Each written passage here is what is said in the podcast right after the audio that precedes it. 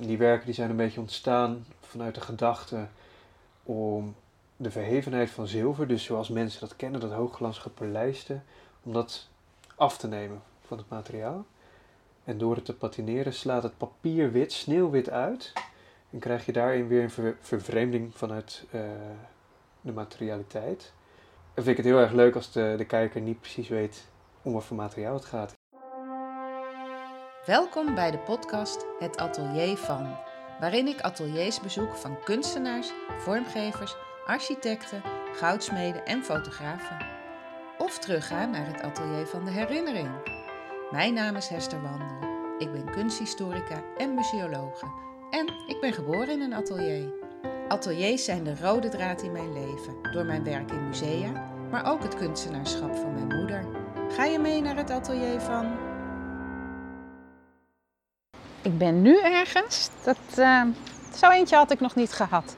Ik zit hier tussen twee sporen. Ik zie hier een. Ik hoor een haan. Ik zie een treinwagon, denk ik. Dat zou ik zo eens vragen. En ik zie de tangetjes. Dus hier moet een smid zitten, een zilversmid. En dat zit er, dat is Mark Alexander. Hier buiten. Oeh, gaat moeilijk open die deur. Je het sleutels zitten nog aan de buitenkant. Ja, Ik zie hier buiten al een, eh, een, een eh, hoe heet zo'n ding? Een boomstronk met een, eh, draai, eh, dat is een bankschroef. een bankschroef staan. Ja. Hé hey Mark, Hoi. waar ben ik? In- Is dit een treinwagon? Ja. Ja, het is een, een treinwagon uit de jaren 80. Oh, Die heb ik gewoon de marktplaats op de kop getikt. die stond hier nog niet. Nee. Oh. nee. Toen wij hier neerkwamen op dit stukje tussen twee sporen in, Ja, komt net een trein langs. toen was er helemaal niks. Braakliggend. En eh, met het kunst- kunstenaarscollectief waar ik bij aangesloten ben, eh, ja, hebben we dit allemaal uit de grond gestampt. Romnieloodjes, hutjes, bouwketen, woonwagens. Zo, Alle omheiningen en alle eh, groenvoorzieningen hebben we gedaan met wilgetenen en dat soort. heel natuurlijk. Ja, dat Ja, het, het, natuurlijke van de omgeving een beetje meeblendt in ja, onze werkplaatsen. En het zijn allemaal kunstenaars die Allemaal, hier zitten. ja. Het is allemaal ehm, ontstaan uit pure noodzaak, omdat er eh, toen, maar vooral nu ook niet, eh, de ruimte is om groot sculpturaal werk te maken. Waar je herrie maakt, waar je kan slijpen, waar je steen kan hakken. Waar je met een kettingzaag een boom eh, kan carven. En ik als smid, die, eh, die gewoon toch met die hamers en eh, met dat aanbeeld wat galmt, eh, ja, niet zomaar in de woonwijk terecht Nee, kan. dat willen de buren niet. Ze willen geen drummer, maar ze willen ook geen smid naast zich natuurlijk. Dat, dat zeker. En ehm, nou ja, toen ben ik gevraagd of ik, eh, of ik me hier kon volgen bij, eh, bij dit collectief. En eh, dat is zo'n vier jaar geleden gebeurd. Hoeveel kunstenaars zitten hier? Nou, dan gaan we eens even noemen. Even- laten we zeggen, met z'n vijven zijn we. En ben jij de enige smid? Ehm, nee, maar wel wat betreft het zilversmeden. Ja, er zijn hier twee mensen die zich druk bezighouden met staal en eh, wat groter sculpturaal werk. Voornamelijk in de openbare ruimte. Dat zijn eigenlijk beeldhouwers misschien. Ja, het is, ja, noem het een beeldhouwerscollectief. Ja. Ja. En jij de zilversmid. ja, en ik maak zelf ook af en toe wel een uitstapje naar andere metalen. Ik ben nu met een koperen werk bezig. Maar staal is ook iets wat ik heel graag integreer eh, binnen mijn werk. Hmm. Alles wat je hier ziet heb ik ook zelf gelast. Het is natuurlijk een vreemdsoortige ruimte, Ja, die oude een wagon. ja. En eh, Is het een Nederlandse trein geweest? ja. En die heeft gewoon in de jaren tachtig door Nederland gereisd. ja, dat ding dat was van de NAM. En die namen dat, eh, dat mee op transport eh, naar de boringen toe. Ah, het is wel speciaal transport. Hier hebben geen bankjes ingezeten Nee, voor gewone nee. passagiers. Niet voor de Al gewone... vandaar waarschijnlijk ook dat metalen rekken. Nee, die heb ik er zelf Oh. voor gelast. Ja. Oh, dat heb je allemaal zelf gemaakt, ja. Ehm, het is een, eh, een, een operator unit geweest die eh, van plek naar plek ging waar boringen waren of plaatsvonden om eh, analyses en, en dat soort dingen uit te voeren. Dus er zat een soort van laboratoriumpje in. Ja?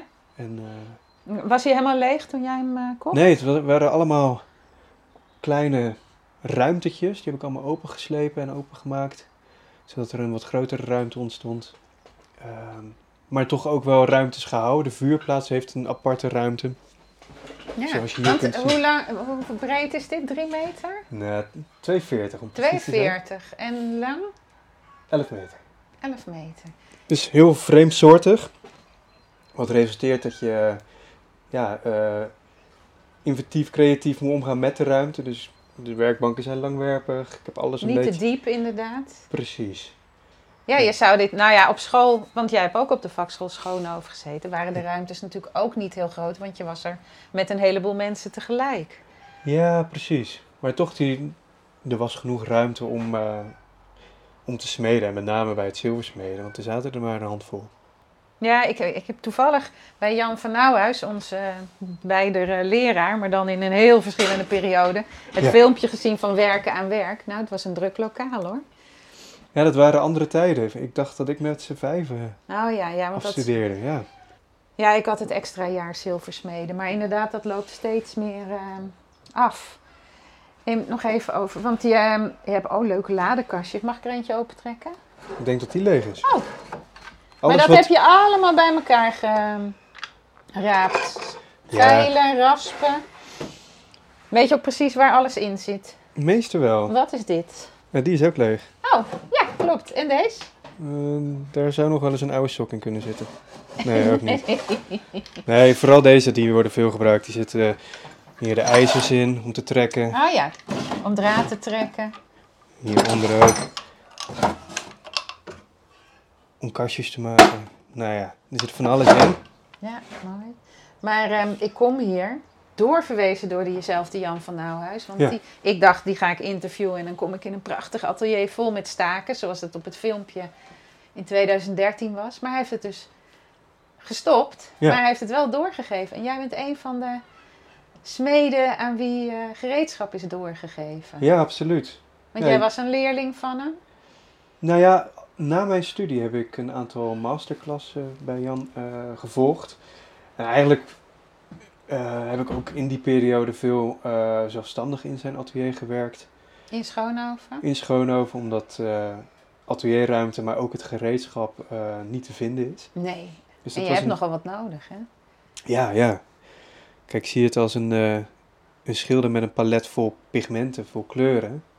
Hoe meer je er hebt, hoe meer je kunt mengen, Ja. hoe, hoe meer je in staat bent om, om eh, neer te zetten. Maar ja, je kan een onsje pigment kopen, maar niet een onsje gereedschap natuurlijk. Precies. En elke curve die je hier ziet aan staken, staken waar je dat zilver op smeet. ja, elke curve vertegenwoordigt weer een, een, een mogelijkheid, eh, een vertaalslag naar het zilver. Ja. Dus het, het het plaatmateriaal, volgt de contouren van eh, de staken, maar ook van de hamers. Hier zijn de hamers. Heb je er veel overgenomen van Jan? Ja, toch wel aardig wat, maar ik, eh, ik struin ontzettend veel eh, rommelmarkten af. En dan zie ik er weer eentje, een oude. En dan is de vorm nog niet goed, maar die slijp ik dan wel op maat. Ja. Oh, het rek heb ik ook gemaakt, ook in de lengte. een heel rek uit met allemaal hamers. Ja, dus hier Ja. kan je ook zien. Is een kussenhamertje, een curve van links naar rechts en van eh, onder naar boven. En daarmee vorm je het materiaal. Ja, geweldig. En hoe kwam jij er eigenlijk op om Schoonhoven te gaan doen? Ah, dat weet ik eigenlijk niet meer. Nee? Nee, het was opeens. Ik, ik, ik heb me dat later nog wel eens afgevraagd hoor, maar Want we- ik kan me dat niet meer waar woonde je voordat je naar Schoonhoven ging? Rotterdam. Rotterdam. En waar woonde je in Schoonhoven? Een gekraakte munitiedepot. Oh, was dat daar ook? Nou ja, dat was een, een, een depot wat in de jaren tachtig volgens mij eh, gecamoufleerd als boerderij neer was gezet. Of nou ja, misschien voor, eh, in ieder geval ten tijde van de Koude Oorlog. Dus als de Russen overvlogen, dan eh, zagen ze een klassiek Nederlands boerderijtje, maar dat was helemaal volgestouwd met munitie.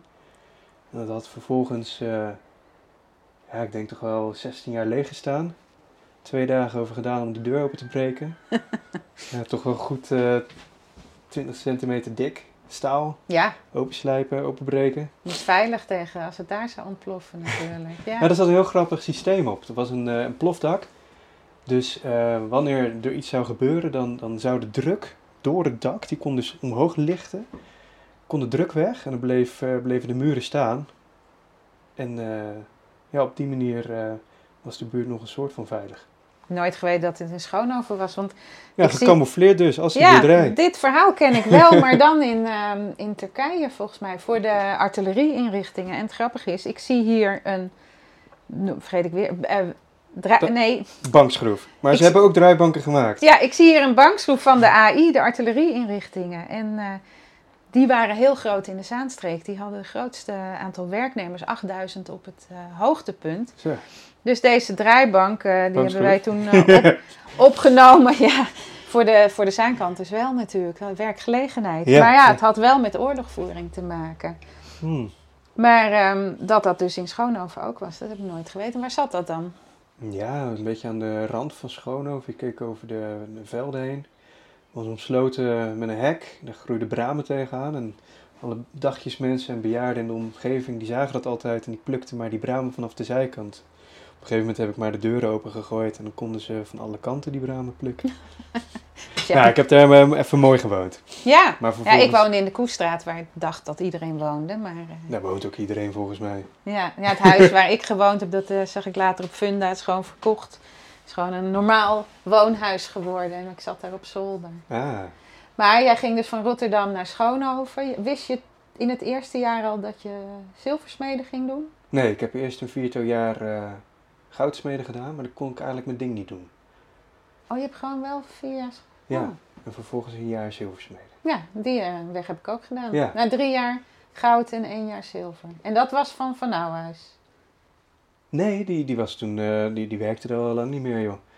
Harry Brookhuis was mijn Oh leraar. ja. Ja, maar die heeft me ook wel een beetje gered, want ik werd bijna van school afgetrapt. Omdat ik me niet helemaal kon vinden aan alle opdrachten en, eh, en rand, Het was natuurlijk wel randvakken. Een mbo en schools. Ik weet dat als je spijbelde, dan eh, kregen je ouders een brief.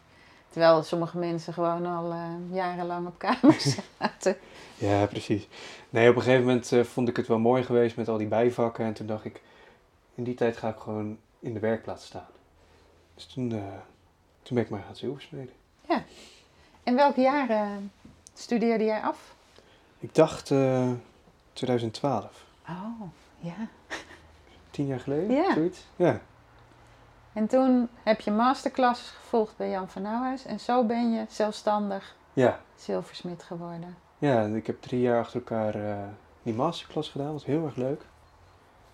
En eh tussentijds inderdaad eh, ook aan eigen werk gewerkt bij Jan, omdat het daar zo goed georganiseerd was. En ja, een hele fijne plek. Ja. En daarna hier naartoe. Ja, een tijd eh, atelier in Rotterdam gehad. Eigenlijk een beetje dezelfde soort setting. Gewoon een, een groep van makers die eh, in dat geval een industriële loods eh, huurden we met z'n allen. Voor een prikkie. Toen. En daar, maakten we onze dingen. Plaatwerkers, lassers. Was wat meer industrieel. Dit is echt het kunstgedeelte. Of vanuit die invalshoek. En daar was het meer toegepast, industrieel. Maar wel echt makers. Ja, maar jij bracht waarschijnlijk door je opleiding heel veel techniek en foefjes en zo in, of niet? Merkte je verschil tussen jou en de andere makers omdat je Schoonhoven had gedaan? Oh nee, juist andersom. Ja? Nee joh, dat Schoonhoven, dat is best wel... ehm, ja, dat gaat over het goud en zilversmeden. Maar eigenlijk kan je heel veel andere soorten ambachten of, of vanuit andere industrieën... eh, kun je meenemen in het, in het zilversmeedvak. Zo heb ik een nibbelmachine, dat is eigenlijk bedoeld voor autoplaatwerk. Die heb ik omgebouwd, zodat ik plaatwerk kan, kan hameren als het ware, kan vormen. Oh, dus dan hoef je het handwerk niet te doen. En dit ding ook, dat is een, een rollenwals met drie rollen. Ja, dit formaat is eigenlijk te groot voor, eh, voor wat je gewend bent bij, bij het zilversmeden. Ja, want die is 20 centimeter of zo en dit is eh 60. Precies, Dus nou, heb je een wals van 60, dan kan je grote platen... doorheen trekken. Ja, mooi. En dit vind je dan ook eh, op Marktplaats? Precies, Ja. ja. En dan laten we eens even rondlopen. We hebben dus eh, staken en ponsen en aanbeelden. Ja, daar heb ik ook een aantal van. Dit zijn allemaal cizeleerpontjes voor Ja. het, het detilleerwerk. Doe je veel? Ja, dat denk ik wel, hè? Ja, ik, eh, ik ga heel erg op het detail. Ik kan ook ontzettend eh, Japanse smeden waarderen, omdat die zo tot in de detail treden. En, en dat je dan gaat twijfelen, is het nou machinaal of is het met de hand gemaakt? Er zit zoveel discipline en zo, zo'n verfijndheid in. Ja, dat is prachtig. Ja. En ik zie passers. Meetgereedschap, ja. pe- Meten is weten, zeiden ze op de Hembrug. De, van de artillerieinrichtingen, zeg maar. Maar toch doe ik ook wel veel op gevoel. Ja? Ja, dat is dit soort lijnen, die teken ik met de hand op. Oh, ik zie een koperen plaat waar je dus ja, zigzag Lijnen ingesneden hebt en gaatjes en je bent nu aan het zagen. Precies. En wat gaat dit? Ga, dit is nu een platte plaat, hij is 2 mm dik. 3 mm is 3 die. mm. Ja, Ja. en ga je daar dan... het wordt een driedimensionaal wandobject. Ik heb hier een klein prototypeje. Oh, Dus zilver met koper door elkaar heen gesmeed. ja, wat prachtig. Met een patroon erop. En haaks op dat patroon volgt een patroon in eh, contour of in, in relief. Ja, dus de platte plaat heeft het patroon en dan smeet je het en dan wordt het 3D en dan zit daar ook weer een... Patroon op. Patroon En die staan weer haaks, die, die volgen elkaar niet. En dat vind ik wel interessant. Dat, het, eh, dat je een beetje een verwarring krijgt in de eerste. Ga je dan de gaten die je hier uitzaagt ook vullen met zilver? Ja, die, ik, ik soldeer hem later op een zilverplaat. Oh, en dan smeet je het en dan welt het in elkaar. Precies, maar. dan komt het onderliggende materiaal door het bovenliggende materiaal heen tot één oppervlak. En als het één mooie homogene plaat is, dan, eh, dan kan ik de contouren en de relieven, het driedimensionale kan ik dat smeden. Ja. Heb je ook moken meegedaan in... eh, Ja, dat, dat vond ik ook wel heel erg leuk. Ja.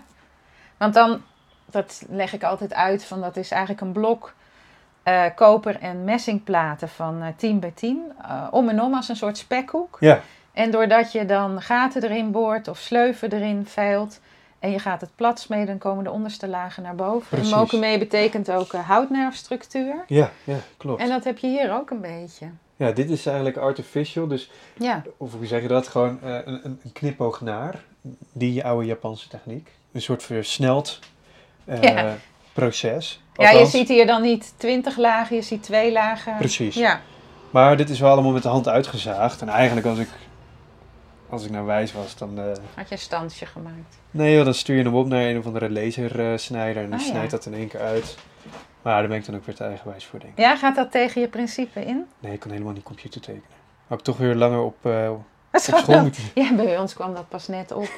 Of nog niet eens. Ja, daar had ik dus een hekel aan. Dat heb ik dus niet gedaan. En nu ben ik nog steeds aan het zagen in plaats van aan het snijden. Ja, maar is Ja, dat, is dat Komt wel terug. ook ehm, heel meditatief? Jawel. Ja. Maar je kan ook iemand anders het laten tekenen. En dan laserprinten. Zoek jij samenwerkingen met mensen? Ehm, ja, dat gebeurt eh, zo nu en dan. Maar mijn eigen werk uit handen geven, dat gebeurt toch zelden. Ja. ja. Dus ja, ik ben- kijk alleen maar naar de waarborg brengen. Dat is vaak ook een frustratie voor eh, smeden. Omdat dan er een eh, merkje in wordt ges- gejast op een plek die je niet had aangegeven. Ja, daar ben ik altijd wel keen op hoor. Dan geef ik precies met een stiftje aan daar. Ja? En dan laat ik het laseren. Dat kan tegenwoordig. Oh. En dan slaan ze er geen deuk in. Ah, dat heb ik denk ik ook bij Jan ergens op gezien. En eh, dan gaan we nog weer even rond. Witte spinellen. Ja, dat is een oud kastje. Ja, wat leuk. er Dat zitten hele andere dingen in. edelsteen eh, kastje met allemaal kleine laadjes. Maar dat zit er dus niet in. En jij hebt hier ook iets van een lintzaag, denk ik. Of wat is het? Voor... Ja, dat is de figuurzaagmachine. Dus als ik het zat ben met de hand. Ah, Dan heb je altijd nog in. een alternatief. Precies. En een draaibank. Ja. Wat maak je daarop? Eigenlijk de meest kleine dingetjes. Gewoon, dan heb je een dopje ergens voor nodig en je draait het even af. Of een schroefje of een, een, een plaatje wat pas moet zijn. Gereedschap. Zeg maar, het gereedschap is niet allemaal te koop voor het. Ja, Voor dan het maak je eigen gereedschap. Dus dan moet je weer even een passingje op maat maken. Of bronzen lagers voor mijn oldtimer, die maak ik er ook op. Oh, je bent van alle markten thuis. Ik eh, had toen ik in Schoonhoofd zat een vlecht op mijn voorhoofd. Ik was altijd, kon me van wakker liggen dat hij dan zo in die draaibank zou raken. Ja, dat kan ik me voorstellen. Ja, mooi. En een echte oude kachel, die gebruik je ook nog. Ja, daar wordt het warm mee. Met houtblokken. Ja, Het is hier echt een heel ambachtelijk, eh, met een koffiemolen. Even luisteren. Ja, hij doet het. ja die oude godin, die, eh, die houdt me warm. Het merk Godin, mooi zeg. Komt uit Frankrijk. Precies het goede maatje. Ja. En een, ehm, hoe heet het, een plaats, plaat, ehm, Ja, alles is er. Ja. Ja. wat mis je nog? Ja, wat ik... Het is dus heel krap, dus ik loop nu tegen iets aan. Kijk, dat heb ik uitgezaagd. Dat is een stuk eh, messing. Ja. En dan heb ik allemaal lijnen en hoeken uitgezaagd. En dat gebruik ik dan als liniaal. Voor je malletje. Of, eh, Het is eigenlijk een malletje. Ja. En dan teken ik het daarmee af. Oh, en dan heb ik gewoon elke keer exact Ja. dezelfde, dezelfde lijn. Oh, wat slim. Ja, dat vind ik zo leuk. Al die slimmigheden. Het loopt hier ook een beetje schuin, voel ik. Ik zie hier eh, pannen. Die zijn niet om te koken, maar om pek te verwarmen, zodat je kan ciseleren, neem ik aan. Precies. Dat is vaak het laatste stadium van mijn vrijwerk. Dan, dan ga je dat detail in. Dat doe ik of met die ciceleerpons, maar ook veel met ja, hele kleine hamertjes. Ja. En dat is precies genoeg weerstand, zeg maar, die pek. Dat het plaatselijk wel indeukt. Maar het houdt de body wel bij elkaar, zodat het niet Vervormd. Ja. verfrommelde bende wordt. ja. Het is heel praktisch ingericht allemaal. En hier een grote stookplaats. Je Ja. vuurplaats om eh, Om te solderen, om het uit te uit te gloeien. gloeien. Ja. En gieten doe je hier ook, zie ik. Zo nu en dan. Maar het meeste is echt drijfwerk, het klassieke drijfwerk. Ja. En ehm, En dan vertaald naar moderne ontwerpen. En, eh, ja, je zei, ehm, of je zei, ik weet dat jij eh, op de pan hebt gestaan. ja, Met hoeveel werken stond je daar? Dat was afgelopen jaar, hè? ja, ik sta denk ik nu zeven jaar op rij op de plan. En het werk wat ik daar presenteer eh, varieert van enkele stukken tot wat meer. Ja, het is echt onwijs fijn. Het is het platform wat je wilt hebben. En eh, de galerie vertegenwoordigt een aantal Nederlandse zilversmeden, maar ook een aantal internationale. Welke galerie is dat? Dat is Passie, in Schoonhoven. Is dat in de Watertoren? Die zat vroeger in de Watertoren, inderdaad. Maar Ja. tegenwoordig zit hij in een heel mooi eh, schoolgebouwtje, waar hij ook zijn atelier heeft. En hij is... Zilversmid. En hoe heet hij? Paul de Vries. Paul de Vries, ja. Ja, we moeten wel even wat namen noemen natuurlijk. Oh, ja, maar dat is jouw galerie die jou vertegenwoordigt op de pan. Ja, op de pan. Ja, ehm, een beetje uit noodzaak geboren, denk ik. Omdat je als, eh, als kunstenaar niet zomaar op de pan komt, maar als je galeriehouder bent wel. Nou ja. Dus Ja, en als je er eenmaal op bent, heb ik van Jan gehoord, dan moet je nog elke keer uitgenodigd worden. Maar dat is hem dus eh, jarenlang gelukt. ja, ja, zeker. En samen ehm, dragen we de stand. En dat is heel tof. Ja, ik denk, ik ben afgelopen jaar geweest, ik denk wel dat ik het gezien heb. Maar toen ik later op Instagram zag, dacht ik van wauw, wat een mooi werk heb je. Dankjewel. En dat is ook allemaal verkocht. Nou, allemaal verkocht. Ik heb hier één werkje Oh, staan. ja. Die heb ik even voor je opgedoken. Ah, fijn. Mag ik hem ook vasthouden? Jawel, dan poets ik hem daarna wel een keer. Oh, dat, huh? het is helemaal... Oh nee, hij heeft wel een holling. Het is een bal van zilver. En hoe omschrijf je dit? Dit zou je, iemand die eh, heel gemakzuchtig is, zou dit op 3D gaan printen. Maar jij hebt dus allemaal vlakjes erin gesmeed. ja. ja, het is een sfeer, eh, een bolvorm dus, waar één gedeelte heel strak geometrisch patroon eh, laat zien. En al gaandeweg eh vertroebelt dat een beetje. Een beetje Escher-achtig, hè? Dat het zo verandert van de ene naar de andere vorm. Ja, misschien. Ben je daardoor geïnspireerd? Nou, niet in het bijzonder. Dit ding heet kentering en het, het, het- de verandering in, in relief. eh, Ja, het wordt ook. Het zijn in, onderaan zijn een beetje deukjes en dan wordt het naar boven toe steeds meer ehm, hoekig. Veel ja, scherper. scherpe ja. geometrische vormen. ja, Waarbij het in het begin echt vertrekt eh, vanuit een soort golfachtige structuur. ja, mooi. En dit heb je gemaakt uit een plaat. Ja, dat was denk ik Van- een millimeterplaat. Zo. En hoe maak je dan deze vlakjes erin? Met ciseleren, maar doe je dan die hele bol vol met eh pek? Op een heel laat stadium gooi ik een keer vol met pek.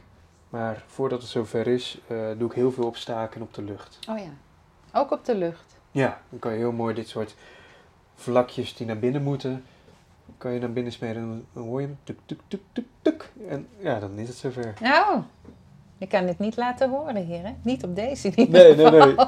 Ik heb voor de rest, nee, ik ben nu met een koperwerk bezig. Ja, eh, wat zeker nog niet in dit stadium is. nee. En uiteindelijk doe je dan echt de, de scherpe lijnen doe je nog weer met pek erin. Ja, ja. Echt om die scherpheid en die precisie erin te krijgen. Het is ook bijna een papierprop. Ja, die scherpte heeft het zeker. Ja, en dan van zilver. Mooi zeg.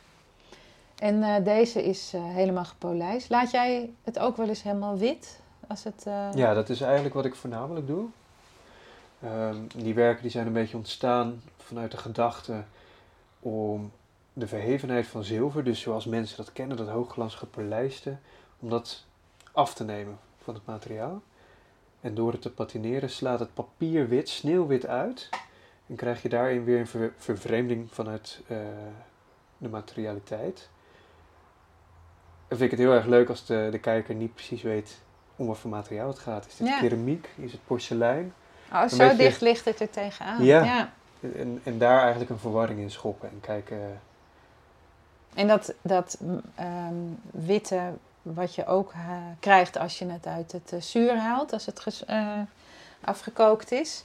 Dat doe je nu door nog weer te versterken door het te patineren met een hamer. Nee, patineren is eh, het, het, het Oh nee, dat is. Hoe heet dat dan? planeren. Planeren, ja. Ik ben, het is voor mij al lang geleden. het patineren is het bewerken met. eh, Het patineren is eigenlijk het kleuren van, van metaal. En in dit geval doe ik dat thermisch met de vlam. Omsluit dat door de vlam, komt er geen zuurstof meer bij. En bij een bepaalde temperatuur slaat het heel mooi wit uit. En als je dat even tijd aanhoudt en je trekt er weer zuurstof bij, dan, dan blijft dat zo. mm. En dat is echt werkelijk sneeuwwit. Je ziet ook dat kleurenprisma, of hoe, hoe moet ik dat zeggen? Al die kleurtjes, als je heel dichtbij op het materiaal inzoomt, dan, dan zo wit is het dat, dat, dat je zelfs die kleurtjes weer in Ja, zoals wit licht uit al die kleuren bestaat. Het is prachtig, ja. Sta Vind ik je... veel interessanter dan dat gepolijst, joh. Ja, ja, dat. En dan weerspiegelt toch iets te veel eh, En je ziet ehm, veel sneller de vingers erop. ja, in de omgeving. Ja, ja ik weet nog dat wij die eh, theepot gingen fotograferen. Dan moet je in zo'n bak, een heel klein gaatje, maar je ziet altijd nog dat zwarte gat van die camera. Dat zag ik. Misschien vind ik het wel juist fijn dat het bij dat witte werk absorbeert het. Het absorbeert jou. Je ziet juist niet meer de omgeving. Je ziet niet meer je eigen reflectie. Je, je, je kan alles even loslaten. Ja, mooi. Ja, schitterend. Ja, meer heb je hier dus niet staan, maar eh, je, je bent dus... eh, ben je hier elke dag? Ja. En wanneer sta je weer op de pan? En sta je er dan ook met zo'n wit werk? Want dan, eh, Ik weet het nog niet. Ik, ik, ik ben nu bezig met een werk wat, wat koper-zilver Ja. uit die twee materialen bestaat. En ehm, ja, misschien is dat wel klaar tegen die tijd. De pan is ergens eind dit jaar, ja. november. En dat werk wat je nu aan het maken bent, is een mul- muursculptuur. Ja, dat denk ik. Ja. Sommige dingen gaan ook een beetje gaandeweg. Dat, eh, ik heb een prototypeje gemaakt wat voor de muur bedoeld is. Maar misschien als het dadelijk in een verder stadium is en ik leg het op tafel, dan denk ik, nou weet je wat, is ook wel prima. Ik weet het nog niet. Nee. Die dingen die groeien een beetje. ja, en is het ook zo dat je het van tevoren helemaal gezien hebt in je hoofd en het tekent? Of maak je altijd een prototype? Nee hoor, prototype doe ik eigenlijk vooral voor de technische eh, eh, struggles. Dat ik denk, hé, hoe, ga ik dit nou aan, aanvliegen? Eh, ik schets veel. Maar bepaalde lijnen of structuren die komen ook in het werk. Dan, sommige dingen kan ik in ieder geval niet zo goed driedimensionaal vooruit tekenen. Op een gegeven moment pak ik een stukje houtskool en dan zet ik die lijnen wel op, het, op de vorm aan zich. Ja, dan, maar je hebt wel ergens een beeld in je hoofd van zoiets wil ik maken. Jawel, ja. En dan volgt die hamer vanzelf. Mooi. En ik begreep dat eh, het laatste werk wat Jan aan het maken is, dat het zilver, dat hij dat hier heeft gemaakt. Ja, klopt. Ja, dat was heel leuk. Dan kon jij, de zilversmid, weer van dienst zijn in jouw atelier. Nou, Jan heeft nog wel veel gedaan hoor. Hij is eigenwijs om het helemaal uit handen te geven. Ja. ja, nee, maar ik bedoel, jij kon jouw atelier eh, Ja. ter beschikking stellen ja, ja, voor hem. absoluut. Ja, maar dat is leuk. Hij Ja. komt hier zo nu en dan even een bakje doen. Ja, en werkt het goed eh, hier samenwerken? Want het is natuurlijk krap. Jawel. Ja, dat gaat wel goed. Ja, jullie zijn ook door die masterclasses waarschijnlijk wel op elkaar ingespeeld. Ja, we, we gaan een beetje onze eigen weg binnen het atelier. En eh, dat is prima, joh. Ja. En zie je hier eh, altijd werken? Of heb je nog een droom van een atelier? ergens? Of... Nou, ik vind dat, eh, dat vrije en dat buiten vind ik heel erg fijn. Wat je zegt, je hoort de kippen. En dan loopt de geit. En we hebben wat paardjes verderop. Dat heb ik wel nodig, ook het daglicht. Maar vandaag de dag een eh, atelierruimte is er gewoon niet. Het is er niet. Nee, of er zijn er gekraakt in scholen, maar dan, ehm, ja, dan wordt het op een gegeven moment de, de huur te duur. Of het gebouw moet plat. Of, ehm, Nou ja, je hebt ook veelal dat... eh, we vissen een beetje in dezelfde vijver. De ruimte die ik zoek. Dat is misschien ook eh, de meubelmaker die het eh, graag wil hebben. En misschien dat hij eh, het beter kan betalen. Of, of de aannemer. Of noem het maar, weet je wel. Tegenwoordig zie je ook heel vaak dat eh, mensen graag in dit soort industriële settings zouden willen wonen. Dus Ja. scholen worden omgebouwd tot appartementen. Industriepanden worden omgeturnd tot lofts. Ja, ik vind het gewoon kloot. ja, dat kan me voorstellen. Hou je vastgoed een beetje vast voor hetgeen waarvoor het bedoeld is. En, Ja, eh, het wordt armoe zonder kunst, toch? nou ja, daarmee krijg je juist eh één homogene samenleving. En dat is toch niet wat we willen. Nee, die rafelranden zijn juist, juist leuk. Ja, die zoek ik graag op. Ja, maar de komende tien jaar zit je hier nog? Nee, we zitten hier een beetje op eh, losse schroeven. En ehm, dat is ook wel een beetje hoe we erin staan. Alles is, nou ja, dit is een treinwagon, die kan vervoerd worden. Ja. De rondiloodsen kunnen uit elkaar. De keetjes kunnen op de weg. Eh, ja, de, de beeldentuin en eh, de moestuin die worden wel weer aangelegd op een nieuwe plek. Eh, als die er komt. Ja, zit je dan op de gemeente te wachten? Of, eh, Ja, we, dit is gemeentegrond en we zijn in, in gesprek met de gemeente voor een, een permanente plek.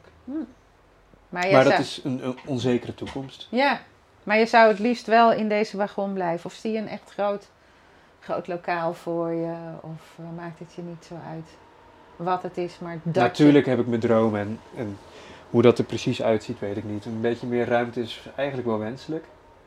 Als ik aan het eh, solderen ben, dan, eh, dan is die bloedheet. Ja. En in de winter is die koud, maar daar heb ik een kachel voor. Ja. ja, je hebt op twee plekken verwarming. Dan moet je wel je soldeerplek aanzetten. ja, precies. Maar je kan hier ook wel groot werk maken. Ja, absoluut. Ja, je zou het nooit verwachten hè, in een treinwagon. Dat er een zilversmid zit die grote, jij mag het geen vazen noemen, een grote sculpturen maakt van... Hoe hoog is je grootste werk? Ja, ik denk dat dat toch een centimeter of 45 is. Ja. Had ik niet verwachten. Wel heel leuk. Ja. Hey, en je hebt nog een plek hier. Ja, ik heb hier nog een plek, daar, daar maak ik werken via een Galvano techniek. Leg dat eens uit. Dat is het eh, elektrolytisch vormen van metaal. Het is een beetje eh, abstract, het is ook half magie. En het, eh, het is voor mij nog een beetje een... een Ontdekkingstocht. leer- precies. En met wie ga je daar dan over sparren? Van hoe zal ik het doen? Of vind je het allemaal zelf uit en brand je je vingers? En, eh, Ehm, ik kan af en toe sparren, maar het is af en toe ook je, je vingers branden en eh, veel geduld hebben. En het is natuurlijk, als ik daarmee bezig ben, kan ik niet smeden. En dat is toch wel ook wat ik heel graag doe. Dit is mijn, dit, ja, waar we nu zitten is toch wel echt mijn atelier. Ja, nou, prachtig atelier. En als je nu terugdenkt aan hoe je vroeger was, is er dan al iets waarvan je nu zegt: Oh, maar dat had ook al met smeden te maken, wat je als kind deed? Of, Oeh.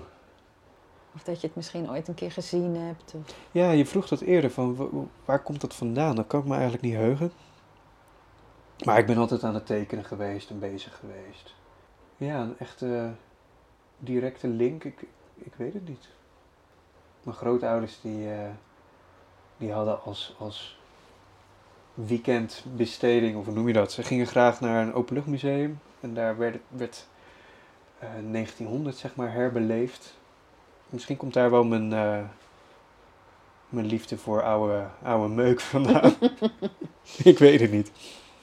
Nou, Daar kwam ik als jongetje veel. ja, ja, het Openluchtmuseum. Nee, dat zit in Arnhem Ja, en dit was eh, aan de kust. Een heel klein open bij Oostvoorn in de buurt.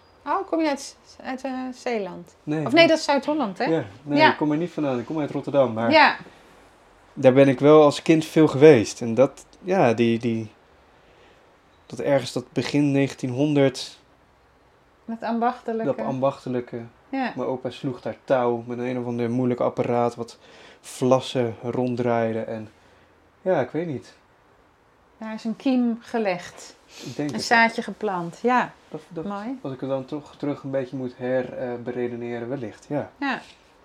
En eh, ik kwam hier net eh, aan en toen rook ik dingen dat ik ook aan vroeger moest denken. Ik weet niet of dat... Misschien zijn dat de vette kolen van de smederij of, of het slijpen wat ik daar laatst heb gedaan. Ja, het was een beetje zo'n pek teerlucht of zo. Dat ik Ja. dacht, oh, hé. Hey. Ja, Dan ga je ineens door de geuren ga je weer terug naar het verleden. ik heb wat staken lopen slijpen en die, eh, komt er wel een apart geurtje vanaf. Ja. En zou je niet ook zelf een galerie willen hebben? Of ben jij echt de maker en een ander moet het verkopen? Nou, ik ben niet zo heel goed in, eh, in acquisitie en het commerciële naar buiten brengen. Ehm, laat mij maar lekker in mijn atelier zitten. Ik vind het heus leuk om erover te praten en wat mijn gedachten achter dit soort eh, werken zijn. Maar galeriehoudertje spelen, dat is niet aan mij besteed. Een echte kunstenaar.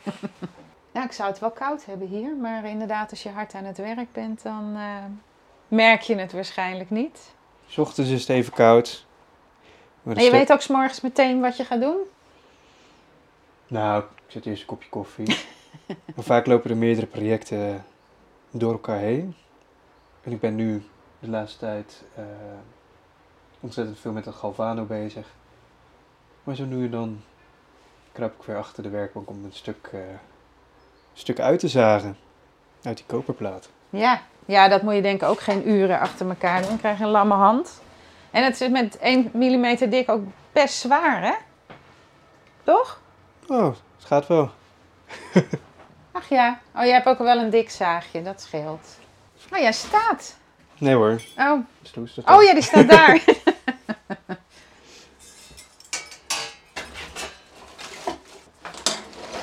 Kijk, dit, dit is met de hand. Dat schiet dus echt niet op, hè? Nee. Dus als je die machine aangooit, dat gaat een stuk rapper. En dan moet jij gewoon eh, schuiven. Precies dat. Ja. Maar je breekt niet eh, heel veel zaagjes. Jawel, die sneuvelen echt wel. Dit is zo'n grote plaat, want Ja. deze plaat is 40 bij 40. En juist door die overspanning is het vrij lastig zagen. Ja, want dan heb je ook weer deze grotere voor. Nou, dan denk ik dat ik je maar niet verder van je werk moet houden. Want eh, jij moet door. Want ik zie... ehm, hoeveel gaatjes? Drie? Ik denk dat er nog wel iets van 100 vakken uitgezaagd moeten worden. Dat denk ik ook. Dus ik zou zeggen succes. Dankjewel. Dankjewel. Luister je graag naar deze podcast? Laat de maker weten dat je waardeert wat hij of zij doet en geef een digitale fooi. Dat kan zonder abonnement, snel en simpel via fooiepot.com. Fooiepot met een d.com.